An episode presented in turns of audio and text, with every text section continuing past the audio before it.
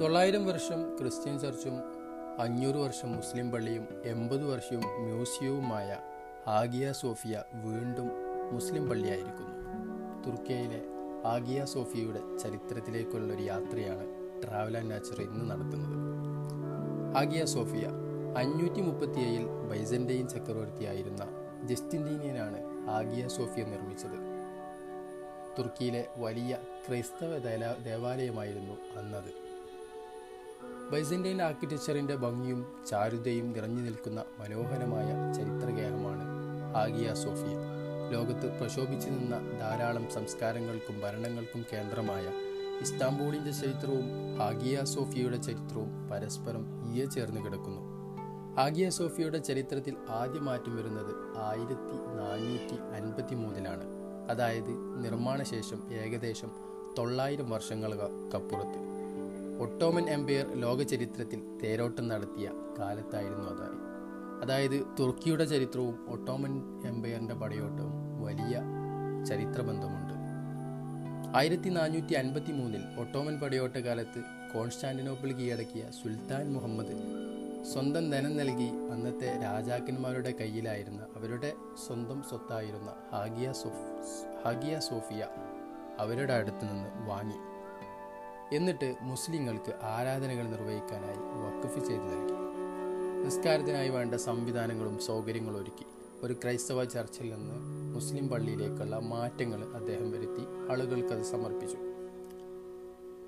ചരിത്രകാലങ്ങളിലൂടെ കടന്നുപോയ ഹാഗിയ സോഫിയക്ക് കാലാനുസൃതമായി നവീകരണങ്ങൾ വന്നു തുടങ്ങി. ഹാഗിയ സോഫിയ വീണ്ടും മറ്റൊരു രൂപത്തിലേക്ക് മാറി. അതായത് അഞ്ഞൂറ് വർഷം മുസ്ലിം പള്ളിയായ ശേഷം. അഞ്ഞൂറ് വർഷ അറുന്നൂറ് വർഷത്തെ ഒട്ടോമൻ പടയോട്ടത്തിന് ശേഷം തുർക്കി റിപ്പബ്ലിക്കായി മാറി. ആയിരത്തി തൊള്ളായിരത്തി മുപ്പത്തിനാലിൽ തുർക്കി റിപ്പബ്ലിക്കിന്റെ സ്ഥാപകനായി അറിയപ്പെടുന്ന മുസ്തഫ കമാൽ അത്താതുർക്ക് ആഗിയ സോഫിയയെ പള്ളിയിൽ നിന്ന് മ്യൂസിയമാക്കി മാറ്റി. ഒരു ആരാധനാ കേന്ദ്രത്തിന്റെ ശൈലിയിൽ നിന്ന് മ്യൂസിയത്തിന്റെ രീതിയിലേക്ക് വേണ്ട മാറ്റങ്ങൾ അദ്ദേഹം കൊണ്ടുവന്നു. തുർക്കിയിലെ വലിയ വിനോദസഞ്ചാര കേന്ദ്രങ്ങളിലൊന്നായ ഹാഗിയ സോഫിയ യുനെസ്കോയുടെ ലോക പൈതൃക സ്മാരകങ്ങളിൽ ഇടം പിടിച്ചിരുന്നു. ഹാഗിയ സോഫിയയുടെ മാറ്റത്തിന്റെ ചരിത്രം അവിടെയൊന്നും നിന്നില്ല. പള്ളി മ്യൂസിയമാക്കിയതിനെതിരെ തുർക്കിയിലെ മതനേതൃത്വം നിയമം പോരാട്ടം നടത്തിക്കൊണ്ടിരുന്നു. തുടർന്ന് ആയിരത്തി തൊള്ളായിരത്തി മുപ്പത്തിനാലിലെ മ്യൂസിയമാക്കിയ നടപടി കോടതി റദ്ദാക്കി. കത്തീഡ്രലായിരുന്ന ഹാഗിയ സോഫിയ രാജാക്കന്മാരുടെ സ്വകാര്യ സ്വത്തായിരുന്നു. അവിടുന്ന് മുസ്ലിം ഭരണാധികാരിയായിരുന്ന സുൽത്താൻ മുഹമ്മദ് അവരുടെ കയ്യിൽ നിന്ന് ധനം കൊടുത്ത് അവകാശം വാങ്ങിയത് കൊണ്ട് തന്നെ ആഗിയ സോഫിയ ആരാധന കേന്ദ്രമായി തുടരണമെന്നായിരുന്നു ഇവരുടെ ആവശ്യം.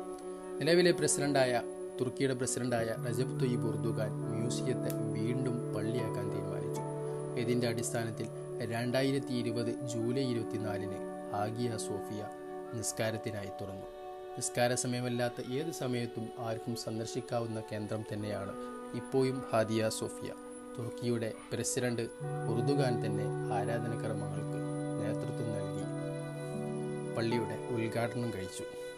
അങ്ങനെ ചരിത്രത്തിന്റെ തൊള്ളായിരം വർഷം ക്രിസ്ത്യൻ ചർച്ചും അഞ്ഞൂറ് വർഷം മുസ്ലിം പള്ളിയും എൺപത് വർഷം മ്യൂസിയവുമായ ഹാഗിയ സോഫിയ വീണ്ടും മുസ്ലിം പള്ളിയായി.